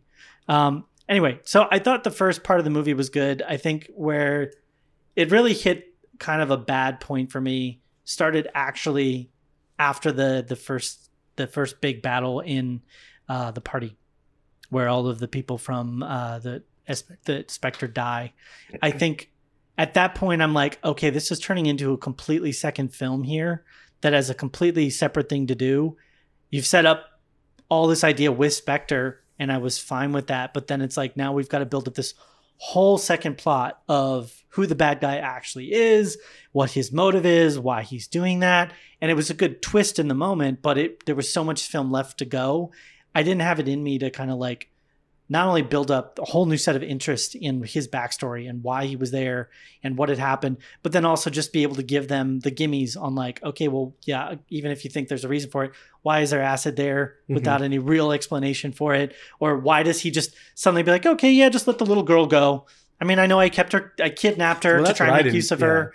I'm just gonna let her go because I don't really have any need for her anymore because I ran away. And why he's suddenly by himself shooting at James Bond, like what happened to his personal guards and Why did he stay Yeah. behind? the boats, why the boats were there that were coming to the island and what happened to them. And there's just so many things that are just like, Mhm. what? Nobody ever asked my opinion, but I think the movie could have ended better if when he gives the kid and Madeleine off. I think Matilda was the girl's the kid's name. Yeah. To uh, the new agent. Yeah. And says like, "Here's a boat. Get out of here." Mhm. When he was dying and stuck there, she could have shown back up Mhm. and been like, "I'm here to save you. What are you doing? You need to, you know, get away from me. You can't Yeah. touch me. I've got these nanobots. No, Bond, Bond, I'm here to save you." And then he could have decided, "You need to let me die." Right? Yeah. Like, Yeah. why not bring her? It's, I guess it, to me, it all hinges on if she is the mainstay. Is she coming back? If she's the new Double O. If so, you should have had her come back at the end. I don't think she played a role. Yeah, I really, I, I don't know what they're going to do. I mean, we can talk more about that. I just don't know. I don't think they can continue with this story and make, have it make sense that it's James Bond. Yeah. Unless they come up with some way to transfer the name. Well, I just wanted to comment on your alternate ending too, which actually sounds good. Even though if she couldn't do it, at least she tried. Right. But what broke my heart the most Hmm. was when he found that little stuffed animal on the floor, and he's like, "Oh, I know. yeah, Yeah, he I'm it in What was the point I of that? Yeah, so he so, could have given it to her. so I'll add to your scene. Yeah, Yeah. it's like just give this to my kid. wash it Yeah. first and Yeah. bleach. It was, I think it was to show But his I mean, progress just that, that, he was like ready to be a dad as an actor. but it was such a a great little double take. Like, wait, is that her thing? Yeah. and he just stuffed it in. Yeah. Love They didn't even give you a hint that like, yeah, somehow he survived and he went to like Nicaragua and got some weird treatment. And they No, didn't give you like the way they did the final shot where you're driving through a tunnel, which literally looks like the opener, you know, with the gun barrel and the white light, um, how that kind of starts the film. And then instead it just closes off and it just becomes darkness. And it's literally just saying to you, it's like, yeah, remember that opener that's so famous? Nope, Yep, it's done. It's over. And I think that was very purposeful in that framing of that shot. But I mean, that's what I was saying. I mean, to go through from the very first film with James Bond, where he's literally cold, calculated. You know, he's messy, but he just doesn't care. He falls in love. He gets betrayed, and then he kind of grows from that to literally almost the exact same thing sort of happens to him in this film, and in a way ends up causing his death at the very end. Is just it's so sad. It's like it's all because he couldn't trust somebody. Yeah. If he had just trusted her, if he none just of that. trusted her. Right. Yeah, but it's So like I mean it's that I did appreciate, and I don't have the other five Well, movies she was- as a she reference. was- yeah. like he had growth in this Yeah. movie. Yeah, she was still pregnant. Nothing was going to change that. It Yeah. felt like No, as just a kidding. Like, standalone, like, if the I hadn't he didn't want happen. if I hadn't seen everything that happened in the other films as a standalone, I would have been able to like that and appreciate that a lot more. That's what I mean. But if- that if this was the second film in five or however many Yeah. there were, like I said, and then that betrayal, and then she comes back. Yeah. you know, that would have been like but it didn't feel. I guess that's the big thing. It didn't feel like his death was like a reward for anything. Not that Mhm. death should ever be like, oh yeah, that's a reward. But like, it didn't add anything good. It literally was just sad. It was just tragic. I think it would have been better if he didn't. just- I mean, he gave up, which I understand why. That's why Yeah. they did the nanobots thing and stuff. But it's James Bond. Like, I still think he should have tried to get out of there Yeah. until the very end, Oh yeah. well, even if he Yeah, it did just it literally felt like he just gave like- up, and it's like that's not that shouldn't be which James makes it not Bond. rewarding. Right. Yeah. So, But And- even if he, so even if he survived, I think it would have been an even more bittersweet ending if he survived but knew he could never see his daughter. Or But then there's, in my mind, I agree that is bittersweet, but there's a hope there that maybe at the very end you show him going to meet like somebody that could provide a treatment. And they could Yeah. say something like, "You really want to try this?" And he's like, "Yeah, no, do but it." I'm, I'm, I'm saying, Bond, 'Cause James it's- it's- Bond. to or me, something. it's Yeah. not it would have been sad either way. Is uh, Yeah. what I think. But I if they're think gonna end it, oh, go. I was, I was just gonna say, like, I think I do like that there's stakes, and he does die. Yeah. But it's not like he's Lou Gehrig and has Lou Gehrig's disease. Yeah. And it's like, sorry, dude, this Yeah. is it. Right. It's like you have nanobots, and it's 2021. Yeah. So maybe by 2027 we figure this out. But for now, stay in California, and Madeleine will stay in New York. Right. And And you you, can Skype. absolutely, yeah. And you got shot, but as we know, James Bond getting shot is like a flesh wound. It doesn't Right. matter. Right. Like you get shot, you'll be fine. You know, Right. in any movie, the bad guy that gets shot, and it's like, unless it's a headshot, they're they're probably fine. And the same thing with good guys. I, I think really what I'm realizing is it's going to depend upon where they go with the series. If they completely reboot everything and restart everything, it's a brand new actor with a brand new story, brand new you know person named James Bond has nothing to do with the original. Why? I'm gonna be like, why did you do that? Why did you make it such a downer ending? If they continue with it and they're like, oh, we needed to, you know, have a new iteration and it's a continuation of the story, they're like, all right, I, I can I can understand you wanted to add a definitive ending. I'll still feel a bit like maybe if it was a thing where like, and I know it sounds super cheesy, but it's like he had to go down with the ship. Like it didn't really feel like he had to go down with the ship. He had time to climb the ladder, to Mhm. go up there, to stand, to talk, and to like walk over here and look around. It's like if he had to like hold a button or hold a door That's or what I was something. gonna say. As he's opening it, Right. the missile is coming in. Exactly. And it's that It's last like- moment. Yeah, exactly. Like Thor from my, Yeah. this power of the sun, the stars blowing past. Just something that would have made it warranted for like to him to get his life off. I don't know. give I, his life I.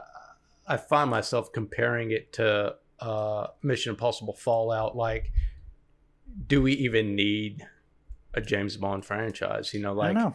you can just create your own. What they're doing with that three three five looks like a planned type of series, type Yeah. of espionage. You know, good. Yeah. If it's good action, I'm in.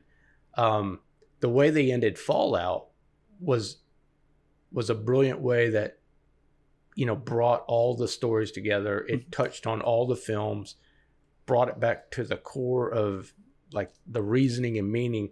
If he died in that film and that was the last one, it would have been phenomenal. Yeah, I thought they might. I actually was thinking they would maybe do But that. now I'm thinking they're doing Mission Possible Seven or whatever. Yeah. the next one until is. Tom Cruise can't run anymore, they're going to keep doing Mission Impossible movies. But I'm saying they saying, gotta have that scene where he's booking. but. I'm like, now there's a potential to ruin that crowning achievement. You know, Yeah. not that I think they will, but I'm just like, sometimes it's good to go out on top. And, Yeah. uh, I, I, that's what I liked the most about the film is like it did kind of give you a, a good ending.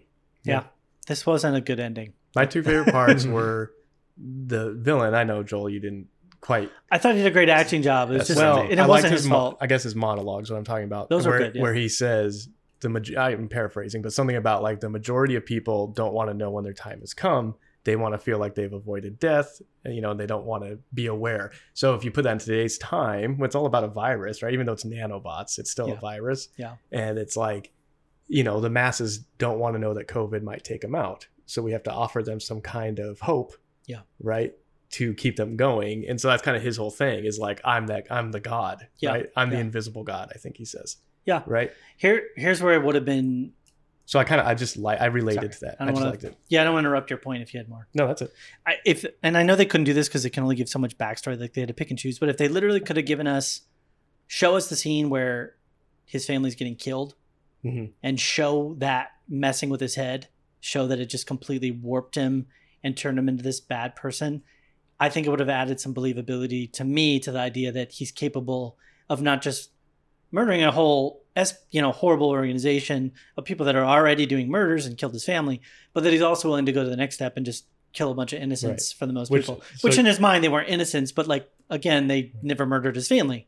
To your point, they ruined whatever he said in that moment for me when he took the kid Yeah. and held her hostage. Yeah. And it's like, so to you, it's it's about more than you're giving a, people a chance to die or whatever Yeah. you want to call it. You're was- deciding when people should in die. that scene when that happened, I was really hoping that what it was going to be was there was a lot of unrealistic aspects of that to me in that moment, but I really was hoping it was like I just want the child to be here so you will listen, Mhm. so you, so you can hear what I have to say, and then he let her go. Like that would have been fine yeah. to me. But when he was actually using her as a bargaining chip, I'm like, so how smart are you? How conniving are you? How well planned are you? Like you knew that James Bond was you knew that James Bond was in the facility. The two of them were there. That they had planted a few explosives. So you and you you knew from like ahead of time that you needed to have a trapdoor available to you, Yeah, like in your office, because Actually, that might that take was- place. I thought that whole scene was badass. Though. yeah, it was, like cool. like yeah, but at the same time, like it ruins whatever he stood for. Right. Mhm. So it's like you're either completely well prepared or you're completely underprepared. And it just the dichotomy between those two things Right. just didn't make a lot of sense to me at times. And again, it's because I felt like they felt like I felt like it was because the people that were making the movie needed to have things go in a certain direction.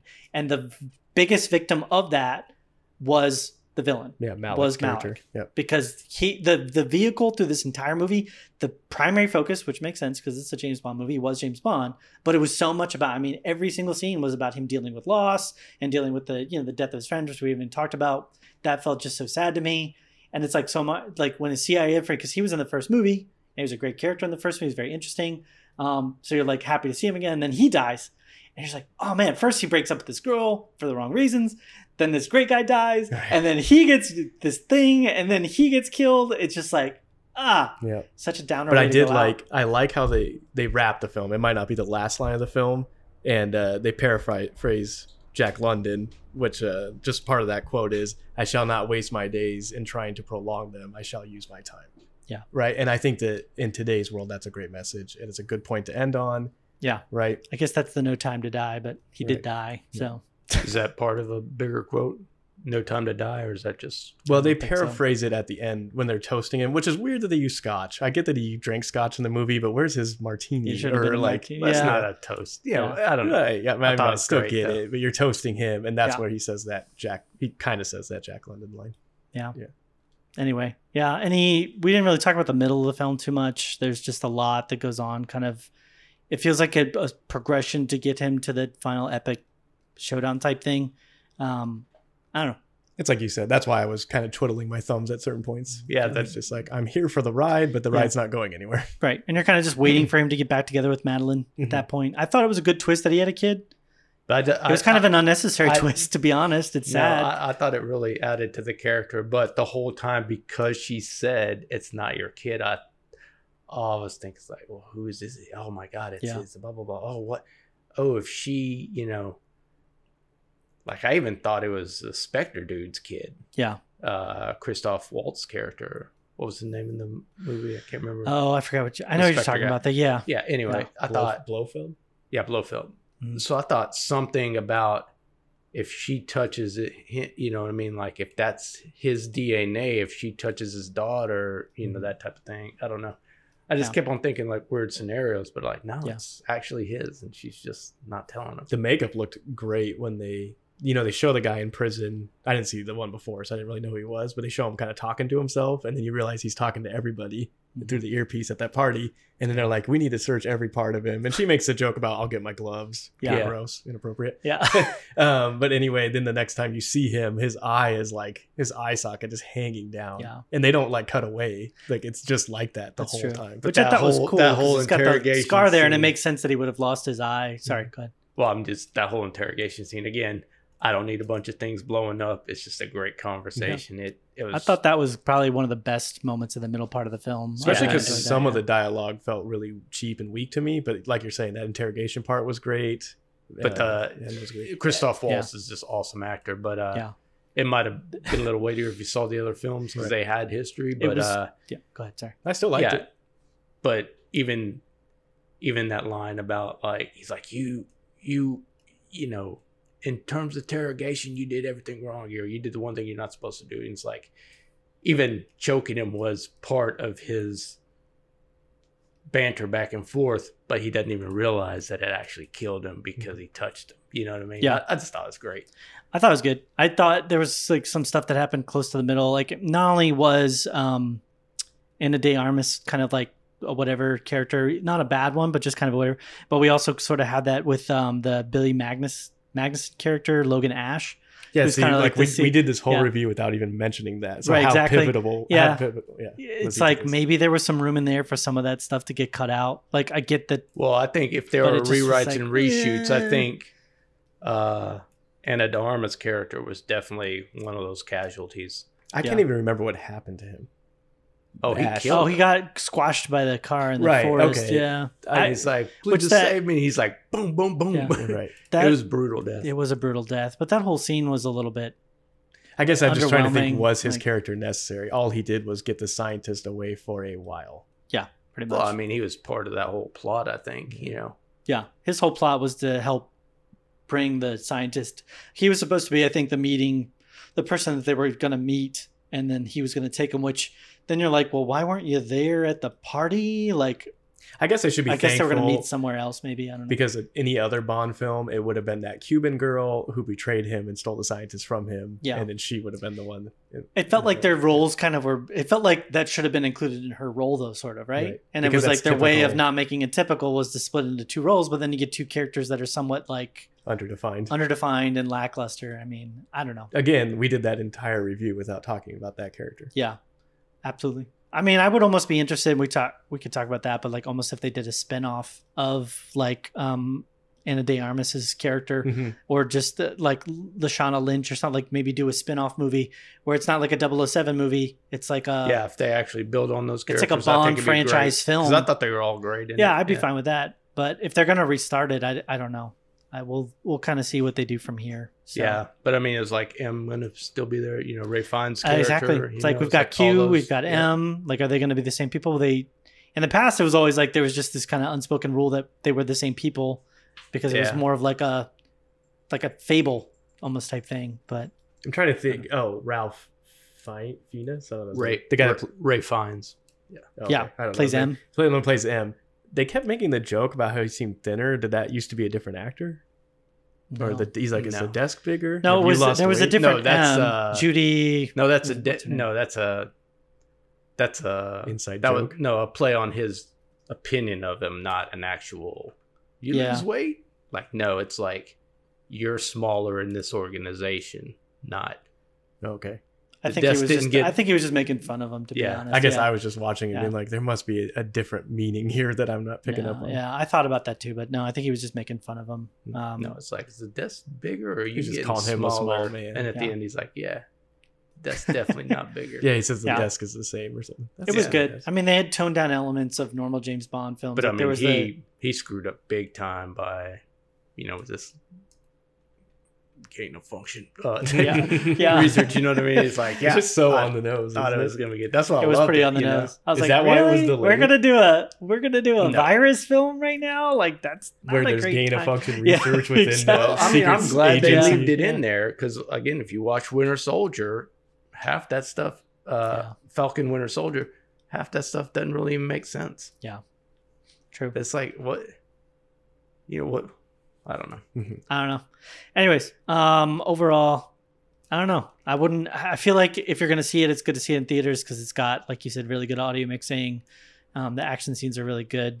I don't know who to suggest it to. I don't feel like it's a bad film, but I feel like it's a downer experience. It just looks so good. it's kind of. It It did looked look great. good. It was Like shot said, beautifully. I Mhm. mean, the cinematography is great. You were my test, like yeah. So if you you could walk into this knowing nothing about James Bond, I think you could be entertained. I almost feel like it's better. I almost feel like you're going to like it a little better in a certain sense as a standalone because you're not going to have a lot of the associations of kind Yeah, of you where James a- Bond has gone as a character. A sense of a, a sense of his Yeah. you know longevity in the role. But yeah, it'll be downer, but but, like it won't be as me- downer. yeah, you can it think, oh, well, plays- his kid lived on, and you know, It's just it's such a gamble to me. yeah, if she becomes the new Bond, that would be awesome. I get I I, get that everything has to be like a serial now. It has to continue on. yeah, It's just such a gamble to me to make the first half hour not be catch up. Yeah. Like I just didn't know what was going on. Like they could have done a five minute ca- recap of yeah. some kind. Last time on James Yeah, Bond, right. 007. Or like when the girl, A when guy wanted Madeleine and her are talking, they could have just had a conversation to catch me up to speed. yeah, And I'd been like, okay. There's a lot to cover. Even the first conversation, films. because it starts off with action, I think, right? So there's not a lot of dialogue until like ten minutes in. Well, it starts off they, with they yeah, bring the up Spectre, and, and then you would have had a sense of that from But the the, last so the film. first conversation made zero sense to me. yeah, And it's like, why not make? Why not like? I don't know.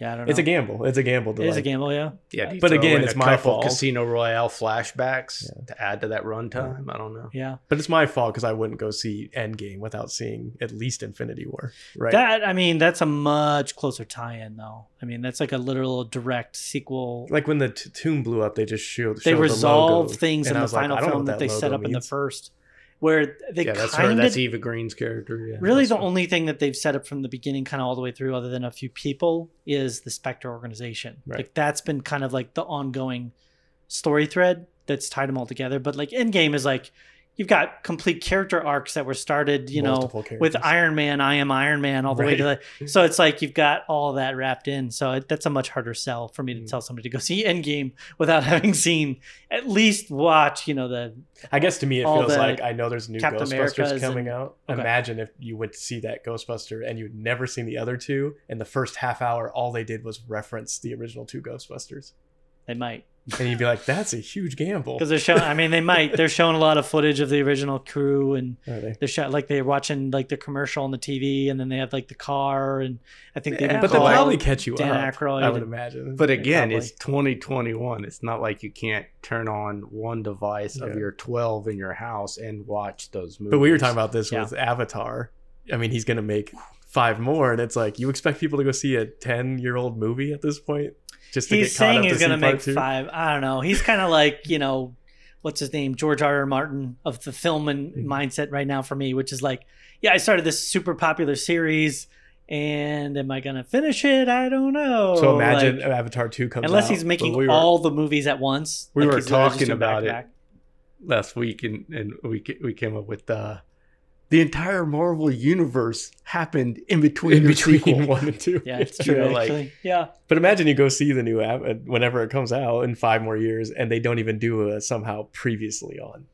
there's not much to do. I mean, honestly, it's like bad guys came to planet, tried to mine it, didn't work out. But they'd at least have and to then say this that. guy managed to somehow jump into the body of an avatar thing Yeah. Through an avatar. I So it didn't Yeah. feel like this. Again, I'm thankful they don't. spoon- spoilers for Avatar. Yeah. I'm thankful that the James Bond movie doesn't spoon feed you. I'm just saying there could have been yeah, two minutes spoon of clarification. A James a James Cameron movie spoon feeds you for sure. They even played. we have to do- get the gotta have it 'em on this Well, I planet think they played a couple natives. of the earlier films in the theater as well as a five dollar uh, fan events. So That'd Yeah. been nice. they do yeah. that a lot now with like Yeah. uh, ongoing series. again, I wanted to They'll go, do a thing but where I you just can never buy had and time. watch all the films and then they'll preview the Mhm. or premiere the the new one at the end. They did it with Harry Potter. Yeah, They did it with Lord of the Rings too, but that's that's a slog. Like I've done a Lord of the Rings marathon before, extended Oh. edition actually. Endgame. They but did. I mean, the I had to step entire away for a few hours a couple times. But, Those people that did the entire Marvel universe in three days or something. oh, that's in ridiculous. the theater. You have to wear yeah. a diaper. No, they were all pajamaed out, man. It- Oh, I mean, it would have been fun, but no. Hmm. I it gets to a certain point where it stops being fun. I love movies. I There's about watching yeah five of them I'd want to see in the theater again. That's it. I don't know Yeah. if we just keep watching long movies. So I've seen two movies in the theater now since Yeah. we did this podcast thing. And uh, both times, by the time it was over, I'm like, just end, just end, because I have to go to the bathroom. Well, that's the key. Just Where's the intermission? before. yeah, there's an app and or a don't- website. Yeah, but I just take the soda down the whole time. I'm just like Yeah. living free and do you not get thinking there? of consequences. Do you get there? Like, what's your timing of getting to the theater? Is it like right when it starts? oh yeah, I, Is it early I or came late? in right when the preview started Okay, that's the perfect timing for me. Mhm. What about you? because it's Yeah, assigned seating yeah. now. I know I have. Inside, yeah. It's literally I timed it. It's 20 minutes from the Yeah. start time till that movie actually starts, worth of Yeah, uh, advertisement or trailers. Gotcha. So you always got a big window in terms of trying to make that film. So yeah, if you're Yeah. sitting there five minutes into the first trailer, go to the bathroom. Yeah, I guess yeah, that's pretty good. much. I feel like the trailer, that's got to be a miss, right? Like, why are you running 20 minutes of trailers? We all have the internet. We all have TVs at home. No, it's still badass. I love, like I said, I I I, I thought I liked the Eternals more Right. when I saw that tra- the final trailer on the big screen. I just I can't I- remember that we used to buy tickets to go see Alvin and the Chipmunks just to see the Star Wars trailer. Yeah, back That happened. Yeah. I like the that way. trailers because you get the most interaction with people in the theater during the trailers, and there's sometimes the funniest things. People just shout out Yeah. it. You know, like I, I talk about this the one time I went. I forget what movie I was seeing, but it was the trailer for Solo, and there's the scene where Chewie's hanging off of the the train, Mhm. and there's like the other train coming in the opposite direction, and they cut it right when it looks like the train might hit Chewie, and somebody just shouts.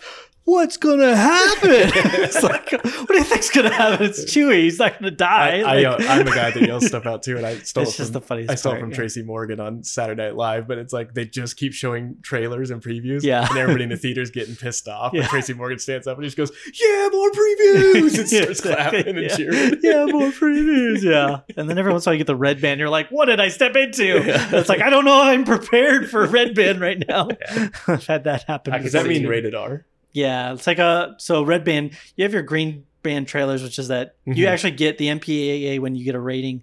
Will send you like a header to put in front of your trailer. So when you submit it to like you know Yeah, studios and trailer stuff, even or needs to film be theaters. approved by Yeah. uh, so that way they you know you know it's been approved um if you you can submit it and get it rated as like an adult trailer so they'll give you what's called a red band trailer which is literally red and it says this has been rated r usually and it can it includes include, can include violence um the i F think word at least the once. f word a little bit of nudity um and that's basically it's basically like a compressed version of an r-rated film Okay.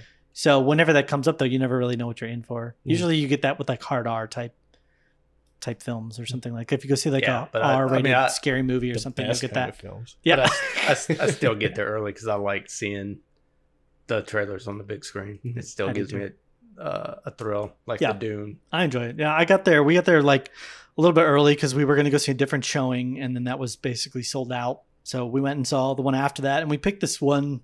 So like we were in the Cine Capri, which is a great theater. It's really big and lots of good audio. Big doesn't mean great, but it's just really good quality audio and everything. And so we picked these seats off to the side, um, and it was like pretty much the only twos that were available were off to the side. So we picked the the closest two we could, and there was somebody that took the seat right next to where I was at, and the movie started, and it was like, oh, and I was like, oh, they're not going to show up. The both seats are empty. I was Mhm. like, it's yeah, nice. I gotta, I can just scoot over, just it's empty. And then like right around the moment where the little girl sees the guy in the window, I see this husky dude just walking up the stairs. It's like, no, I know this. He's gonna come sit down. Sure enough, he just sat down. It's like when you're on a plane down, and yeah. the whole plane is packed except for the seat Actually, next to you. yeah, yeah. And, you, and it's you like get that nobody, door shut. shut You're the like, oh, door. oh, thank you. And then they just open it slightly and one person. Absolutely, yeah, yeah, no. Comes out of the bathroom. Yeah. It's like you couldn't have gone to the bathroom outside the plane, but yeah. Which is funny because yeah. I'm totally that guy at the movie theater. Yeah, that makes sense. Yeah, you're just walking in when the movie's already basically started. So I try not to be that guy. It's awkward. I know this. It's like in a packed theater, you never know who you're going to get stuck next to. The guy did the nice thing of like when he sat down, he kind of, you know, he was polite. He didn't make a bunch of noise. At the end of the movie, though, he got super chatty. He was like asking me, like, "Oh, what happened at the beginning of the movie?" And I was like trying to explain to him, which I'm in the middle of being like, "Er, that was kind of a sad ending." But anyway, yeah. You should have said, "Oh, when it starts off, James Bond is a robot and he's recounting the tale made of the time that he had a just kid." made up So now- something that entirely changes the story. it actually started off. This was in the Star Wars universe. That was Wait, a what? clone of James Yeah, Bond. Exactly. Yeah. But now I'm curious. Did you go to Harkins or AMC? Yeah. Harkins. Harkins. Do they 101. not have recliner seats? They do. Yeah. Oh, okay. Yeah, they have It really nice- still tighter. So I haven't been in forever. The Harkins ones are, I don't know what you're asking. Sorry, they're they're recliners. They're pretty good distance apart, but you can like get Probably right share up on it. Yeah, there's an armrest between the two, but it's not a big armrest. It's yeah, kind of what, what I mean. a small little one with a cup, and that can actually go up and down even if you wanted to just Mhm, combine yeah. seats. That's what Um, you should have done when he sat down was lift up that little arm. As I see him going there, looked at just lift it up and just nod my head without even looking at him, just like, yeah, baby.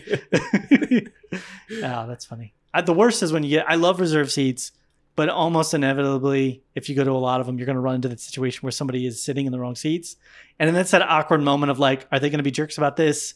Should I be a jerk about this? Should I find another seat? But then there's somebody else that might want that seat, and it it creates this whole dichotomy. So it's like one time that happened. I was going to a theater and they didn't speak English. So I'm like, I don't, first of all, I don't know why you're in this English film, but I was like, uh, these are the wrong seats. And then they, he was like, "Ke, ke, what's that?" And I was like, "Oh no!" I was like, "No, aki." Like I was trying to be nice, but yeah. And the movie had already started, so I think like, the etiquette is if it's you know not full, sit wherever the hell you want. But Yeah. yeah, if that's a packed theater, like well, they're reserved seats, so I feel like, like, what Dave said. If it wasn't full and there was plenty of seating, it was I packed. would just sit yeah, somewhere my, I, else. I agree. Yeah, if it's it packed, it's like yeah. uh, no But ticket. still You know, want- man, I'm a Harrison jerk. Ford, Still Indiana want my- give me Jones. what. I give me what I paid for. Just kidding. I'm just yeah, I still want my you know center.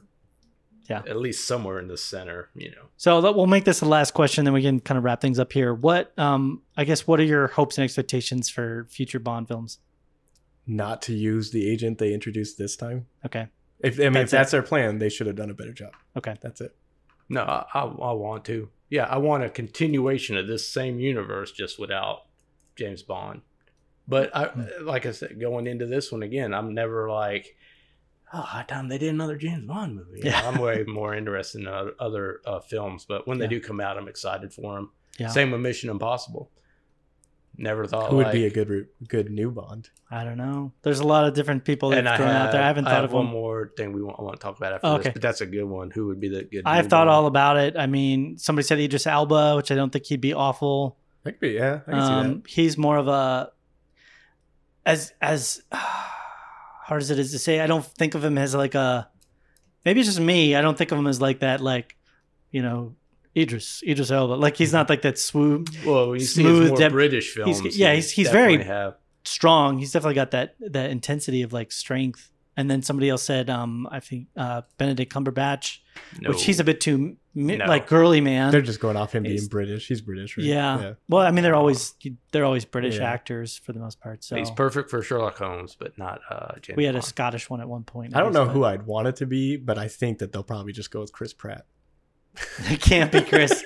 yeah, I don't know. Part of me weirdly was like, um, what's his name? I can't think of it. He's too way too young though. Spider Man. Oh, Uh, Tobey Maguire? no, uh, the new the current James Spider Garf- Man. uh, Garfield. no, the Uh, other one. You're trying. I can't think of his name. narrowing Yeah. it down. He got to the, the Garfield? current generation No, the new one. after Garfield, the kid. I can't think of his name. Tom Holland. Tom Holland. Yeah, but I'm like, he's way too young. He's not tall enough either. Oh my sadly, goodness! Yeah, Yeah, he's he's gonna be he's gonna be one of those. they could just do that- like you know when when Bond was like- a kid, they could go back like to his childhood. He still looks twenty years old. Yeah. like he does not look like an old person. I mean, I would have said uh not what's his name? Uh I can't think of his name right now. From Batman, Christian Bale. Oh, that could I would have said. Christian Bale, but he was already Batman and he's kind of getting up in years. I don't know if he's wanting to do these types those types of yeah, films. he's more character actor. yeah, he's more big character actor. So I don't know if he'd be some good for something like that. But then uh, there's also plenty of um I think Dude, you're, I- you're just looking at the guys from the Game of Thrones. Yeah, I just like kind of look at what people are from the Game of saying. I think that I don't. They don't have a Oh. name for this. Isn't that the guy that played Bucky, Winter Soldier? No, no, no, that's that's John. he played Rob Robb Stark. Robb Stark. Oh, That's uh, He looks- Madison. like Yeah. okay, you could fill the role. Looks He's like I think so, yeah. awesome actor. No, Yeah. uh, even though he already did Man from Uncle. I don't know if you've seen that uh, Guy Ritchie reboot of the TV show with, Mm. uh, but Henry Cavill to me, Mhm. Yeah, there's a lot of people talking. perfect. He's he's an American actor though too, right? Henry he's Cavill's British. American. Is he No, British? British. Is he? Yeah, he's such a breath of fresh air. From I liked Smallville a lot. Tom Welling and. Yeah. Tom Welling like just craps on Superman all the time. You know what I mean? It's like Yeah. at least Henry Cavill, Yeah. appreciates what's been love. given to But him. I love I Man from I. Uncle, but it went nowhere. yeah, I, I thought it was an alright film. Anyway, what, what were we saying? Oh, Tom. What's the Welling? other? Not Oh, uh, Hiddleston? from Venom. From Venom. oh, Harding? Tom Harding. no yeah. way. I don't know. I said the same thing about Daniel Craig, and a lot of people were Everybody questioning hated it. that choice when they. Yeah, oh man, 'cause when he he's first so got rough cast, they hated it. Yeah, he's, he comes across as kind of you know too brisk and rough, and then he was great. And I think Tom Hardy's got the acting chops. I've seen him do some acting jobs and some Oh, he's roles. phenomenal. He is dude. phenomenal. So and he's he, he can become a completely different Mhm. person in every every. I don't know if he would want it, but I feel like he could be a good one as well.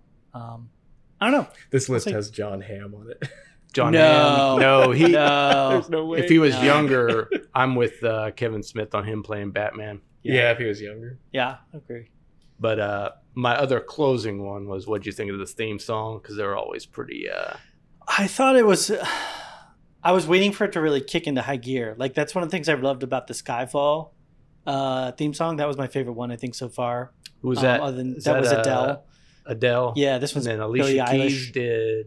I think so. Yeah, did the one bef- Did she do Spectre? I don't know. I don't know. And then Chris Um, Cornell one was really good. It wasn't bad. It was good, especially for a James Bond theme goes. Yeah, I I don't. But it I don't listen to Billie Eilish at all, but I actually liked the film, uh, the song as it was playing. That was the first time I heard it too. I got you. Yeah, same here. I just thought it. It.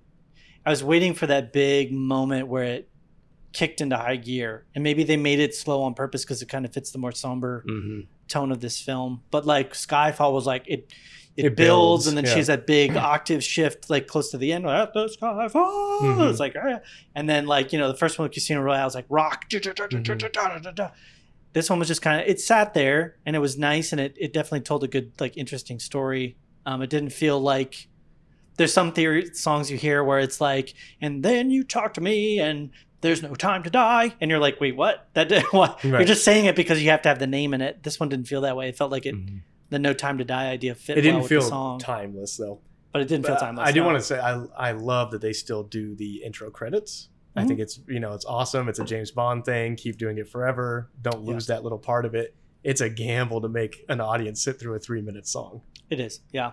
You got to really make it interesting. Yeah. And I thought they did. I, I thought it was cool. Well, I think the way to do that is to make it a timeless song, and I don't think that that doesn't come across to me as something people are going to listen to in twenty years. yeah. That well, the whole film, and that's one of Oh, the last film. things They, that I said. they all can't be It's Duran. one of the reasons Right. why- That's one of the reasons I rated it so low. Is I, I don't think I'll ever want to rewatch this. There's just nothing about it. Maybe the first half of the film, but I'm I'm not going to get anything from rewatching it. I get stuff from rewatching Skyfall. I get things from rewatching. Like I said, there were Casino some scenes Royale. I really look forward to watching. Getting out, you know, I'm just going to rewatch and be like, oh yeah, that guy's about to die. You know, The only James Bond theme and song die sadly. I So- still listen to now is "Live and Let Die." Oh, Live and Let Die is Paul great. McCartney. Yeah. Paul Live and McCartney. Let Die. I like Yeah. the a-ha and Duran Duran, of course. Mhm. Yeah, that's good. I like Live and Let Die. Uh, Adele's Skyfall is probably a great one. And then was it Audioslave that did the Casino Royale one? I think. I think it was just Cornell, but maybe Okay. I'm wrong. So I guess if we Yeah. take all the giant James Bond films and it's like how many songs are still listened to today, Mhm. it's not very many. No. So maybe they didn't make a mistake, and I'm just being too critical. maybe I don't know. I, I agree. I think it's a good thing to talk about though. Yeah. So there's value in it. Yeah. Cool. All right. Well, thanks for listening to the podcast. Um, you guys want to give some ways to get connected? Yeah, I'm. I've been Again, Ross Caligiuri. yeah. You can find me at dreamingintheshadows.com. And uh, David Delloso at uh, thevasic.com. Awesome. And uh, for all of you listening, if you made this far, uh, we'd love to have you check out our website. Uh, if you want to get connected, reelreviewmedia.com. And then additionally, facebook.com slash reelreviewmedia. Uh, get connected with us there. We're always posting new episodes. We don't have a lot of additional content going out there right now. Um, but yeah, you'll know when we get our latest episode. Feel free to subscribe to us on Apple, wherever you're listening, Spotify. Give us a like. Instagram. Yeah. and uh, Uh, let us know. Yeah, you have links on the site if you're interested in that kind of stuff. Correct. Check us out soon for Dune. Yes. Well, we would do. Yo. I think we're going to be doing that at the end of the month. So, So we will be that. back for that one. So stay tuned. And it's been real.